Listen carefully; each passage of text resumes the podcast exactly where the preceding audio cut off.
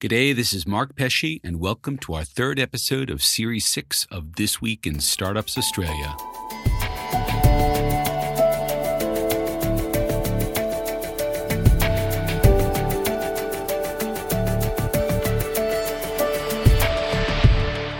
Our theme for Series 6, taking the Australian ecosystem from good to great, continues with a special look into Australia's creative tech sector. And when it comes to creative tech in Australia, one woman sits squarely at the center Chantal Abouchar. In this episode, we'll talk to Chantal about her decade long journey to put creative tech on the map, culminating with the launch of the studio at the Sydney Startup Hub earlier this year. Then we'll chat with Ricky Sutton and Greg Moore, co founders of Oovvuu, a creative tech startup that's building a foundation for the next generation of content delivery, even rivaling Netflix in their reach getting creative and growing strong on this episode of This Week in Startups Australia. This Week in Startups Australia is proudly sponsored by MYOB. Running a startup is pretty cool, but doing the books isn't. MYOB makes it easier. For your free trial, visit myob.com slash twista. Twista is also sponsored by the University of Technology Sydney, driving the next generation of entrepreneurs. UTS is equipping a new breed of startup founders by engaging, inspiring, and connecting driven students. If you'd like to mentor, invest in, or support UTS startups, email startups at uts.edu.au.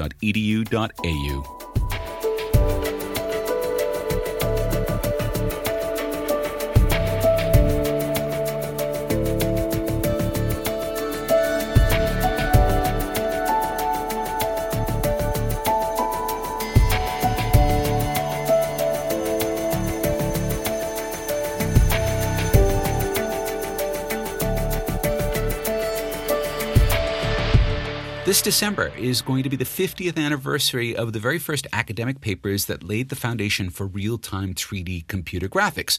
We get all of virtual and augmented reality and all video games and most of our modern interfaces just from that one paper.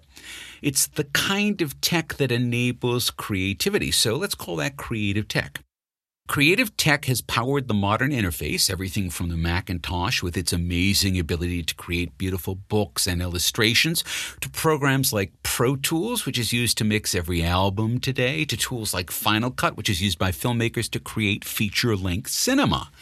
Creative tech is all of that, and it's a lot more besides. Now, one woman has done more than any other single individual to establish creative tech in Australia. Chantal Abouchar is the managing director of the studio at the Sydney Startup Hub, the first dedicated creative tech facility in Australia, and one of the first of its kind anywhere in the world.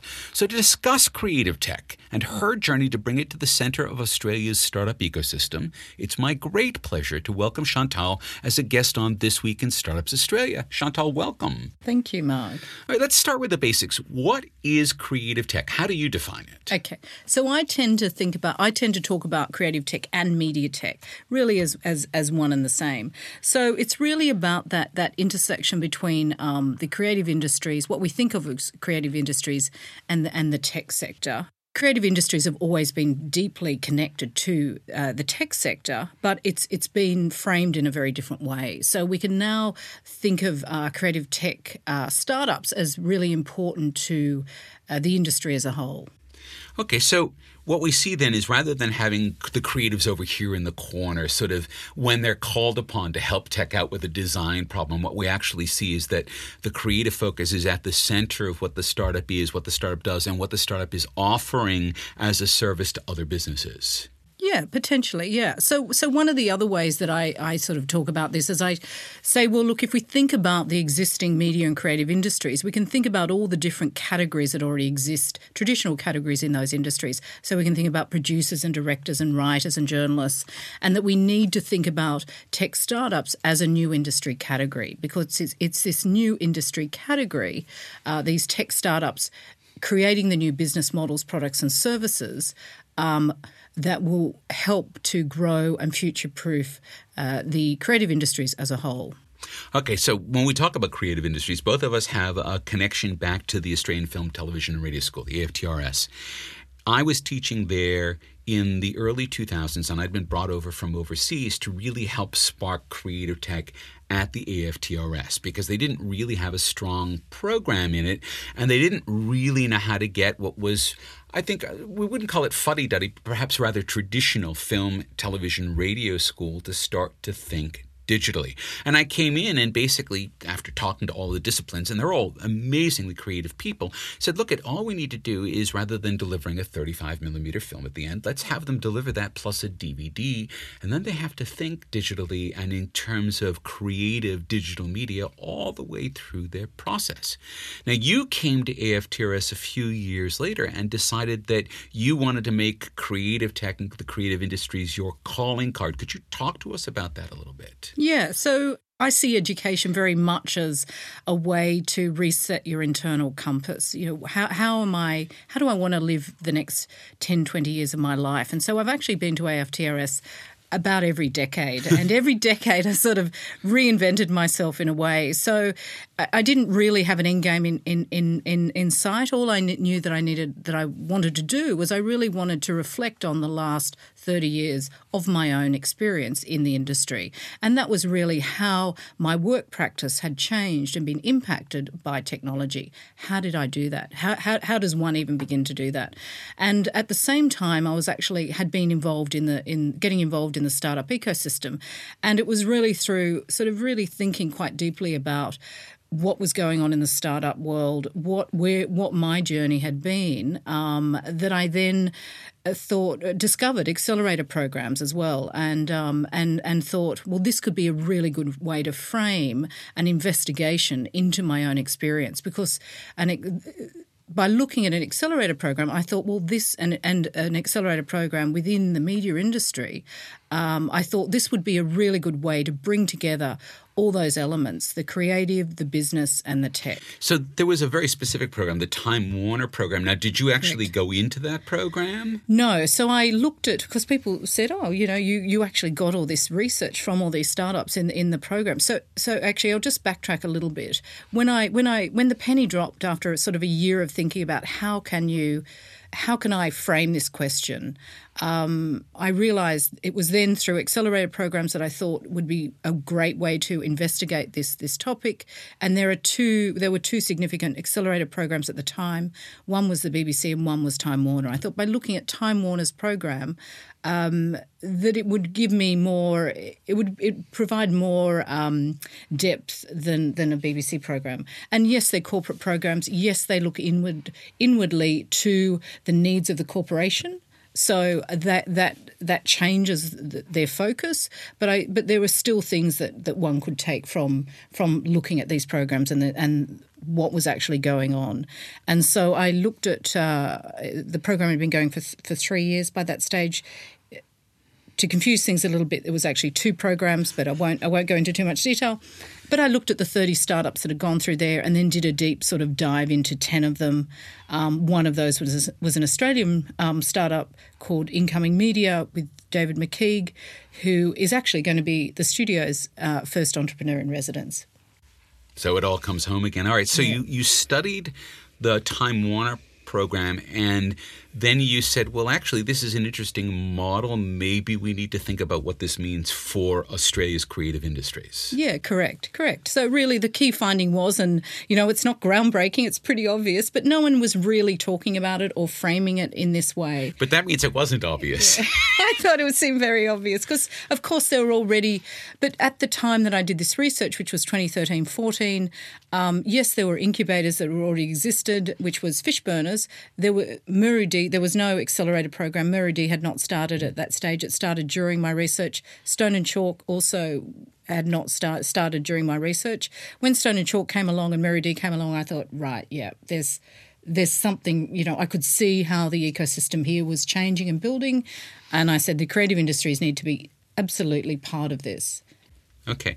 So you wrote your master's thesis on this, and I remember. Do you remember what year it was that you called me, and then we sat down for like an hour and a half of a very good, fun, very intense interview where I gave you a lot of my own opinions on things. I think you were early on. I feel a little bit embarrassed because I remember ringing you, and you know I was still sort of trying to find my way. So it was maybe end of 2013. It was in the very okay. early days. So yeah. five five ish years ago, though. So yeah. about five ish yeah. years ago. All right. So we go from that. You you spend your time doing this report. You take a look at the accelerators that are going on, and you know keep in mind that accelerator programs, not just in creative tech, but even just five years ago, were not that common. Even Y Combinator was the one that everyone would tend to point to, and that was really one out of what was maybe going to be many. Mm. So we have a very early period of time. They generally don't have a focus. The ones at Time Warner have a focus, but you decide, okay, let's think about what it's going to take to turn this into an Australian program. What were the major findings in your thesis? Just simply that we should clone it, or were there specific things that you said we needed to do differently here in Australia? It was really this idea of framing it in such a way that to talk to the creative industries themselves, to, to sort of say we need to think about tech startups as a really important category within the creative industries.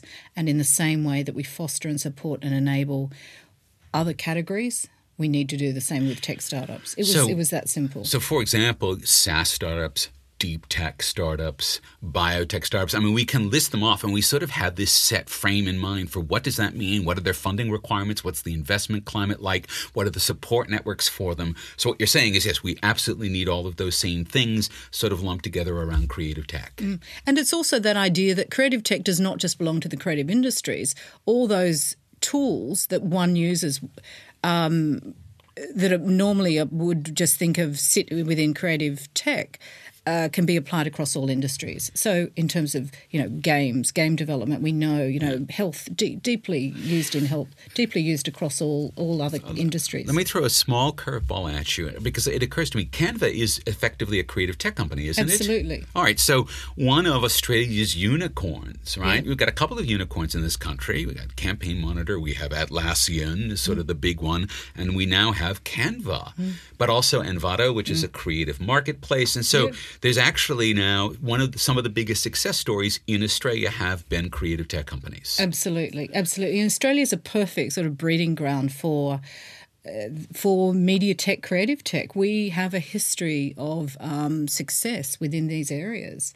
Um, and I just think it's we can be bigger than fintech and um, absolutely we can be. You say that with so much with so much passion, yeah. and yeah, yeah, you know, we're yeah. we're sitting literally two floors above stone and chalk. Yeah. I hope they're not listening too loud, or that they forgive us for that. Yeah.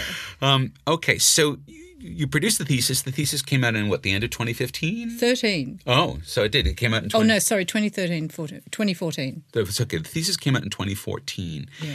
At that point, you did it just sit on the shelf or did you say okay now it's actually time to start to implement this how much of a gap was there between mm. delivering the thesis and you mm. going actually wait a minute I've got to create this. Mm.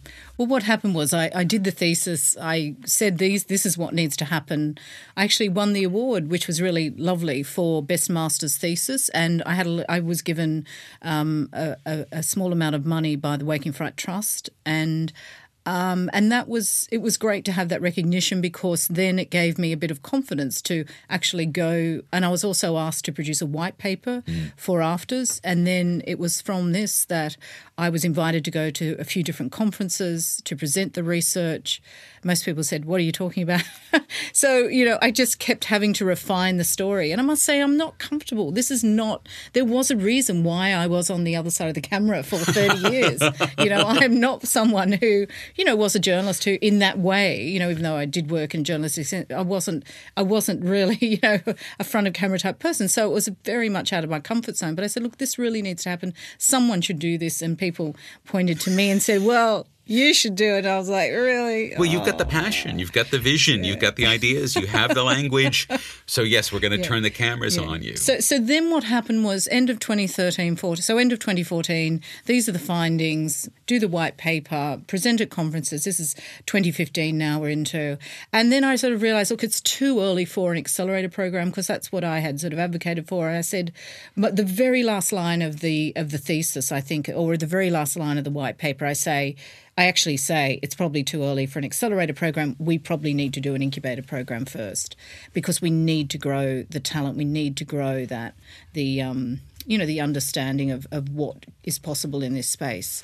So 2015 becomes a bit more of R&D, presenting at conferences, realizing it's too early for an accelerator program, but an incubator program is, is the better model, that a non-profit is the best model to go for because in that way people will get on board. People will get on board to support that, and that is really important. Um, and so, um, November 2015, uh, the the uh, the studio is is launched as an organisation. Okay, so what is the studio as an organisation? So the studio is a non-profit organisation. Um, we've got a board, we've got an advisory group, and we have more than 20 local and global foundation partners and sponsors. And what's the charter of the studio? The objects of the studio um, are underpinned by education. Mm-hmm. Um, it's very much, its mission is very much to support and foster tech startups and scale ups across the media, entertainment, design, music, games, communications, creative industries. Okay, so now that you have the idea of creating, I guess, the foundation to do the education, how does that then become the space where we are right now recording? Okay, so it took 18 months, but along what happened was um, lots of meetings, lots of just getting out there, meeting people. And, you know, I was just one person. It was literally me sitting at a, you know, saying this is what we need to do. I had a board, I had different board members that would come and accompany me to meetings. And it and, was uh, just. You should be pointing out you have a power board. All right. I mean, yes, you, you can say hey, you have a board. You have a power board.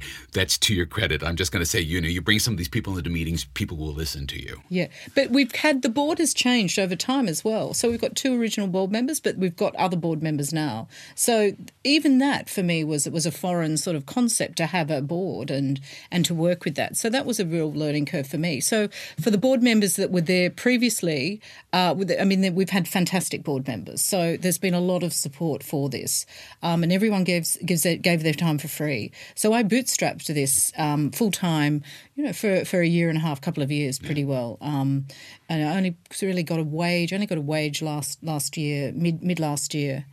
Um, so, so that was challenging as well. So we are a startup for startups. I have lived the startup journey. I, I really was under a lot of financial stress while trying to launch this thing, and it was I was sort of like, what am I doing? But it's like you're on this trajectory, and you know you can see where you need to go, and it was, and so what ended up happening was almost like this perfect storm of the federal government announced the um, incubator support fund. Um, by that stage, we'd been engaging with with people for 18 with organisations, industries for eight, industry for 18 months at that stage, and um, and then the Sydney Startup Hub uh, got, got announced. That was a competitive tender. So it was like all the ducks lined up, and it was very intense, sort of couple of weeks where we had these two massive uh, documents that had to get ready, that we had to do, right. which we'd been working so towards. One anyway. was for the incubator, one was for the Sydney Startup yeah, Hub. They were both at the same time, and I thought of thought course was, they were. Yeah, of course they were. And but what was wonderful was that the Sydney Startup Hub gave a full stop to the convers- it said to the potential partners and sponsors look this is this is a real this is this has to happen we have to have a commitment by this date whereas the incubator fund it was it's broad it's open so there is no there is no sort of end date so it, having those two was really great to have to have those two even though it was very difficult it was it was really good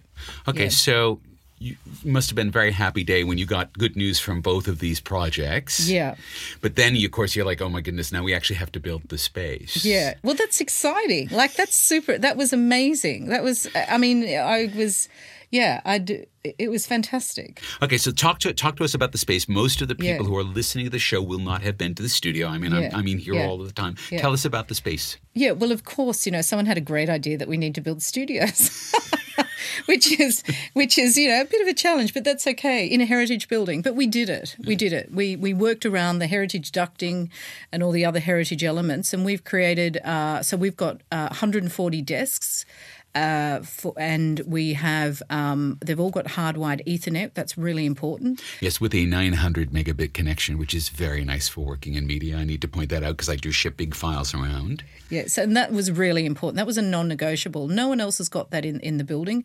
We've also got a green screen studio and we've got a sound studio which is still being getting its final bits tweaked. Plus we've got a space that we call our multi-purpose space because a lot of startups here um, have hardware. They've got ar and vr gear and touchscreen tables and other bits of tech so it's just a room that it's they the can toy go room into. i think of it as you know i pop over there the printers in there but then like 30 different vr systems and all sorts of fun stuff and i think that's actually really good because one of the things that that does is it allows people to see what other people are working on right i mean and that's Mm. Yeah. kind of the point here i mean I'm, I'm always drawn sort of pixar is if you want to talk Mm. creative tech when they built the building in richmond what they did of course was that they put the post room in the lobby and there was no postal delivery to your desk so you had to come down every day and get your mail and get your packages. And most pixar employees would say that that was the most productive time of their day because they'd walk across this vast area maybe have a cup of coffee get their mail but they'd have just serendipitous meetings with people. And I can tell you that having been at the studio, it's always like, who's going to walk through the door next? Who am I going to know? Who am I going to learn from? Do you find that that's one of the intended or unintended side effects of the studio? Oh, no, it's absolutely part of why this exists. You need a centre of gravity for this sort of activity. And Fishburners, you know, w Yeah. is a great example of that. Um, we used to hold our meetups at Fishburners, and I saw the, you know, the power of that. Um, yeah, it's it's absolutely, All right, so- absolutely necessary. Where is the studio, say, in a year or two years? What's your vision? Okay, so we're doing a, we've got a lot of activities we're doing besides you know launching and building and onboarding new residents and it's really exciting. We've still got more people coming into the space. Uh, we're going to be full soon um, is we're also built we've also been building a global network. So from day one we realized like any good startup we needed to be global.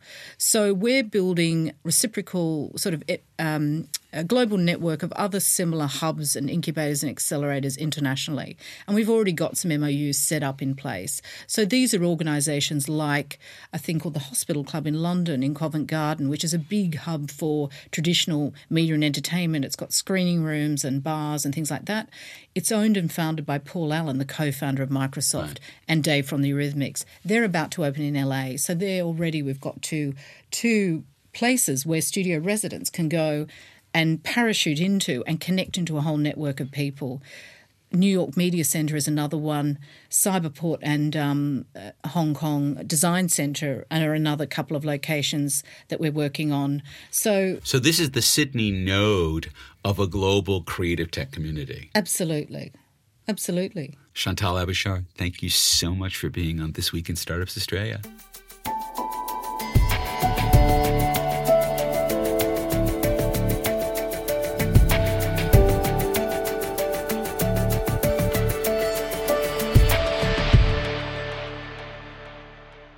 MYOB saves businesses time, helps improve cash flow, gets invoices paid faster, gives real time visibility of profit and loss, and makes payroll easy.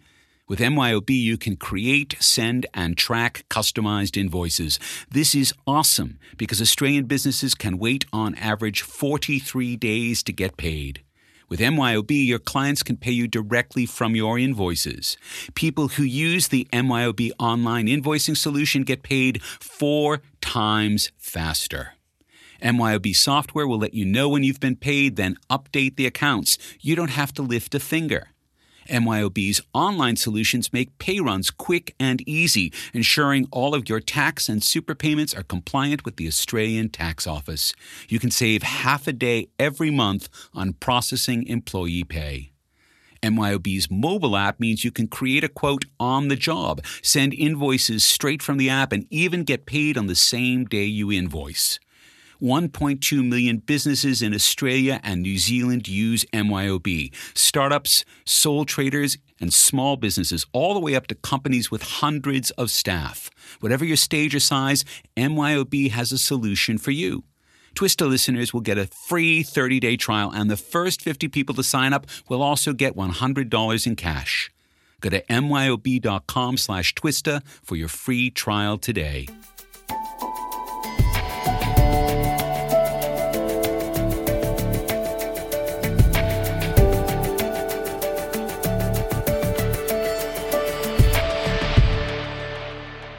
Biggest change on the internet over the last five years has been the tremendous rise in the amount of streaming video content everyone watches everywhere. The Shanghai subway at peak hour is crammed with folks all very quietly watching streaming video as they make their way home. Ditto Sydney and New York and London and everywhere. It's a streaming world. That creates a lot of new opportunities for the prepared. Two of those prepared are here with us in the studio today. Ricky Sutton and Greg Moore, the co-founders of Oovvuu, that's spelled double O, double V, double letter U, who have built a wildly successful creative tech startup and are foundation residents in the studio, a living, breathing example of what's possible in a creative tech hub. Ricky and Greg, welcome to This Week in Startups Australia. Hey, Thanks, great Mark. to see you. Okay, so tell me about Oovvuu. What do you do? Oovvuu's mission is to embed a contextually relevant video in every article in the world. Um, we did some research a few years ago to look at how people were consuming the news in an increasingly mobile first world. Um, and it was very clear to us that video was central to people's consumption habits. But when we actually checked how many of the world's tens of millions of articles every day actually had video in them, it was less than 10%. And so what we saw was an opportunity to work uh, with those publishers to put relevant video in every article on the planet, um, which was a pretty big and throaty goal, but that's our job as a startup. Um, and uh, we started off by doing deals with broadcasters for video and then deals with publishers to get access access to their articles and now we're huge. We're in 143 countries and growing. How many countries are there? The There's only like 160 something, right? Well, we only care about the 143 we've got. Fair enough. Okay, so when you say contextually relevant, what do you do? Do you have to do some sort of magic secret sauce to match a particular article to a particular piece of video?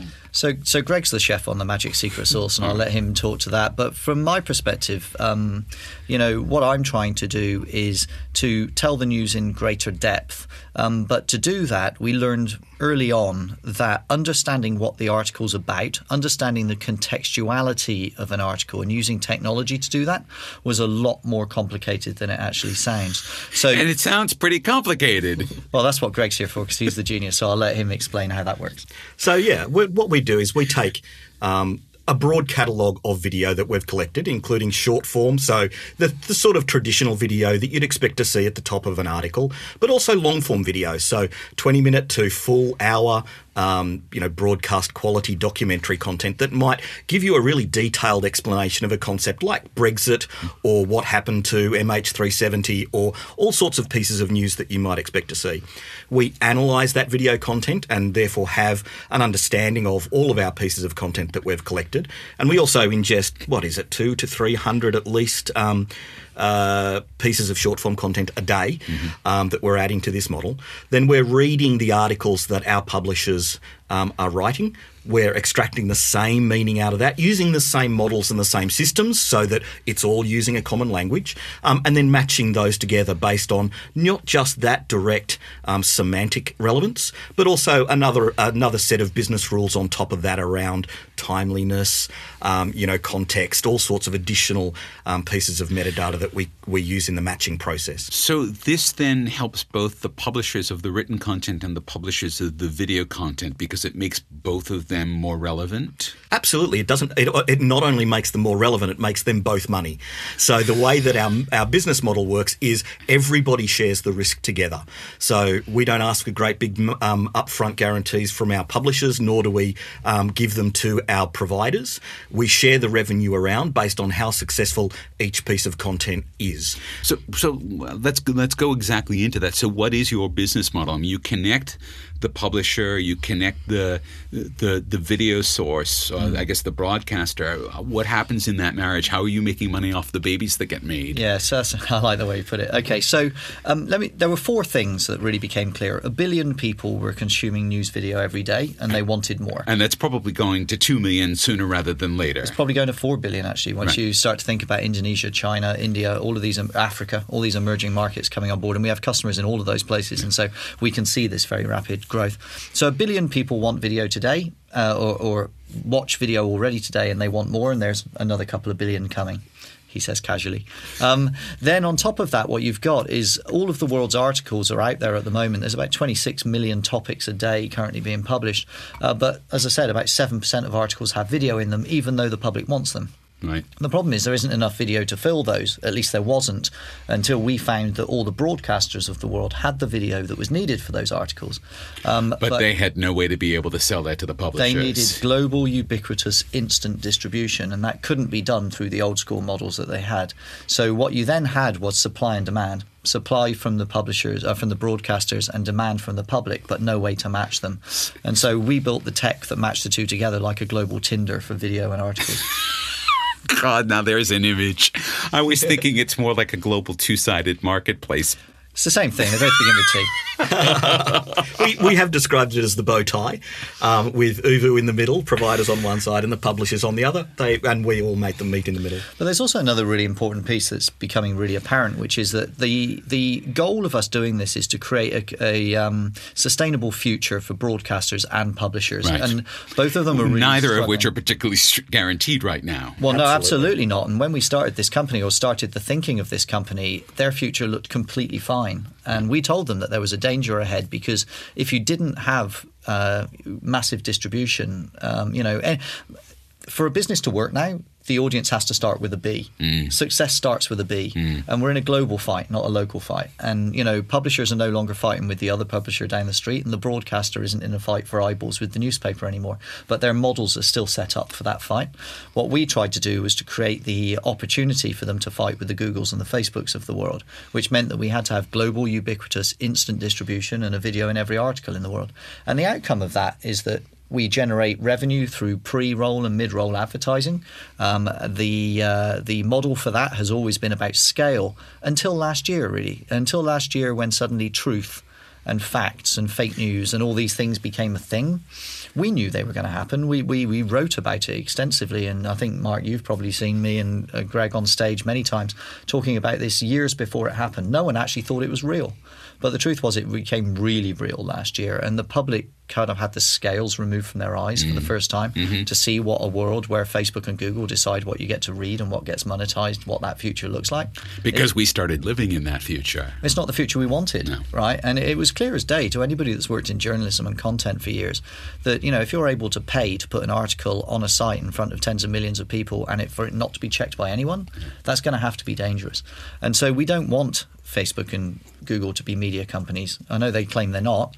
They've taken all our money, but they claim not to be media companies. We don't want them to be media companies. What we Because they, want they can't be held accountable as media no, companies no, if but they say they're not. But we want media companies who've done this for a century Yeah. to do that because for the you know I mentioned earlier on that advertising looked like a scale play until last year, but it's not anymore. It's about brand safety. It's about trust. It's about scale. It's about sustainability. It's about honesty. It's about I know that I'll trust something from the Guardian or from the New York Times or from the Washington Post because they have that pedigree versus something that's just sort of floated up on a Facebook feed. So let me give you a classic example. So you know where these uh, young kids are being rescued from this cave, right, um, in Thailand, and the whole world is paying attention. Everyone's praying for a great outcome here. Okay, people when those stories happen, okay, people don't run to Facebook.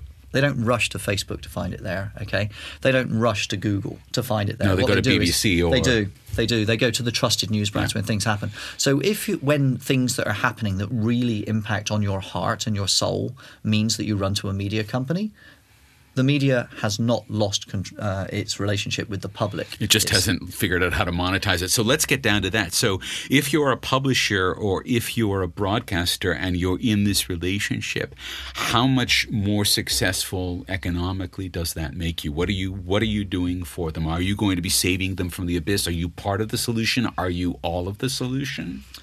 Um, I'll, I'll jump in there. Uh, look, we have a stated intention uh, that over the next five years we intend to repatriate, and I choose that word very carefully, repatriate $20 billion from Facebook and Google back to the broadcasters and publishers. Now, that sounds like an impossible number, except for the fact that it's almost exactly how much they've taken in the last five years. So, Facebook and Google have both decided that news and truth is just a little bit too hard for their tech way of viewing the world, um, which means that they no longer want to play in that space, which means the money's back in play. Right. So for the media companies that do own the relationship of trust with the public, what they need is the technical solution to get back the money they lost. That's what we do. So we're there providing a social mission, but with a business model behind it. Gentlemen, thank you very much for joining me and blowing my mind just a little bit on This Week in Startups Australia.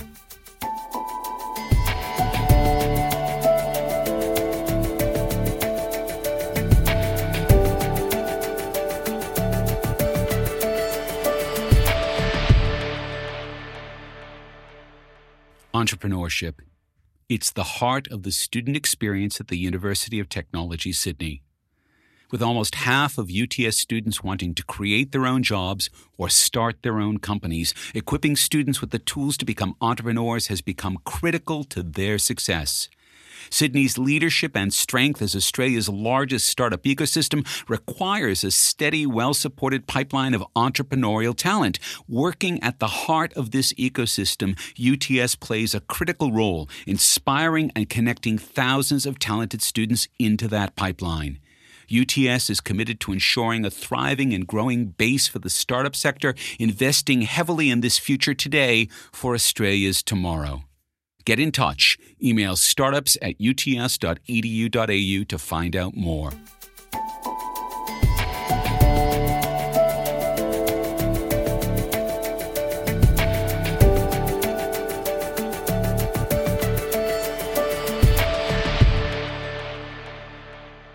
In our last episode, we launched a new segment on This Week in Startups Australia asking all of the many incubator and accelerator programs running across the country to spruik their programs to Twista in their own words. This week, we'll hear from Emily Rich, who runs the Scale Up program for an obscure little software firm out of the US named Microsoft. Take it away, Emily. All right. Hi, Mark. Thanks for having me. So, my name's Emily Rich. Um, I am the managing director of Microsoft for startups here in Australia. So, the name of our program is Scale Up. We are physically located in Sydney. We're on level 10 of the Sydney Startup Hub, but we service Australia and New Zealand. So, we have tailored a program that we have the ability to run most of our program online, bar a few of the workshops at the start, the middle, and the end of the program that we really need people to be on site for. So we do this because the of the types of startups we're targeting. So we're really looking at that later stage Series A plus startups. So we know it's not really realistic for people to relocate at that point in time. Our program has been uh, running for. Uh, we've never done it here. that's that's how long it's been running for. So this is our first cohort in Australia. Um, we have eight global locations uh, worldwide. So our first cohort starting on the 1st of September this year. Applications are open now until the 1st of August. Uh, we just opened them up on the 5th of July. So if you're interested in applying, once I've told you what it's all about, uh, you can send your pitch deck to scaleupsydney at microsoft.com. It's as easy as that. You just send your pitch deck, and one of the team will get in touch with you. Uh, in terms of you know who should apply for this program and what are we all about, we are really looking at B2B Series A equivalent startups who are enterprise ready. So the, the Scale Up program is designed to offer access to sales, marketing, and technical support for that sort of stage startup. Uh, we're really looking and interested in accelerating the success of enterprise ready companies. So we give you access to top Microsoft partners, customers. We make those connections, and we also have the beauty of you know being a major tech company that we can soft land you globally anywhere in the world. Um, we do have an immersive program. So it runs for four months, gets you ready to sell at scale. So I'm talking about really large enterprise scale. You've uh, you're probably looking at you know massive enterprise sales into the Fortune 500 and of the likes of those. So Microsoft is connected to 90% of the Fortune 500 companies and that's the type of caliber that we're connecting you to. So we're really getting you ready to be able to sell into those types of people in terms of what we're actually, what are the benefits of doing this? What are the benefits in getting involved in our program? Um, you're getting access to customer relationships. You're getting that worldwide scale that I spoke about before. Um, all of the technical expertise. So anywhere you're struggling with scaling your your stack in any any way, there's we have an in resident CTO at our reactor space, which is where Scale Up sits, as well as multiple other tech resources throughout the company globally. Um, it's the same with sales. We have a massive sales team to sell with you, help you sell, and the broader partner ecosystem that Microsoft brings. So we see ourselves in this program as a massive connector in a way for startups to really get the benefits of a massive tech company behind them and to just make sure that you're getting access to those types of things that are going to help you in the best way possible. That's our whole job. So, um, we are very fresh in town. We're excited to get started. Uh, as I said, just send your pitch deck along if you're interested in the program. It'll likely be me that will get in touch with you um, initially, and then we'll we'll go through the the process from there.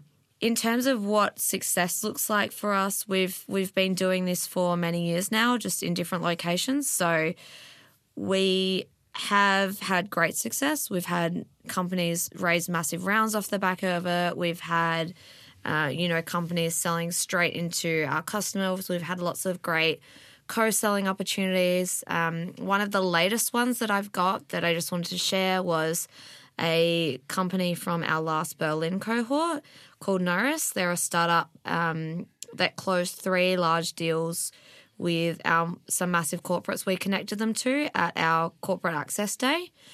And they're going into companies such as Volkswagen and, and the likes now. So it's a real game changer for people that really want to get into that high caliber enterprise uh, selling and don't have a path in. We're, we're there to look to connect you in.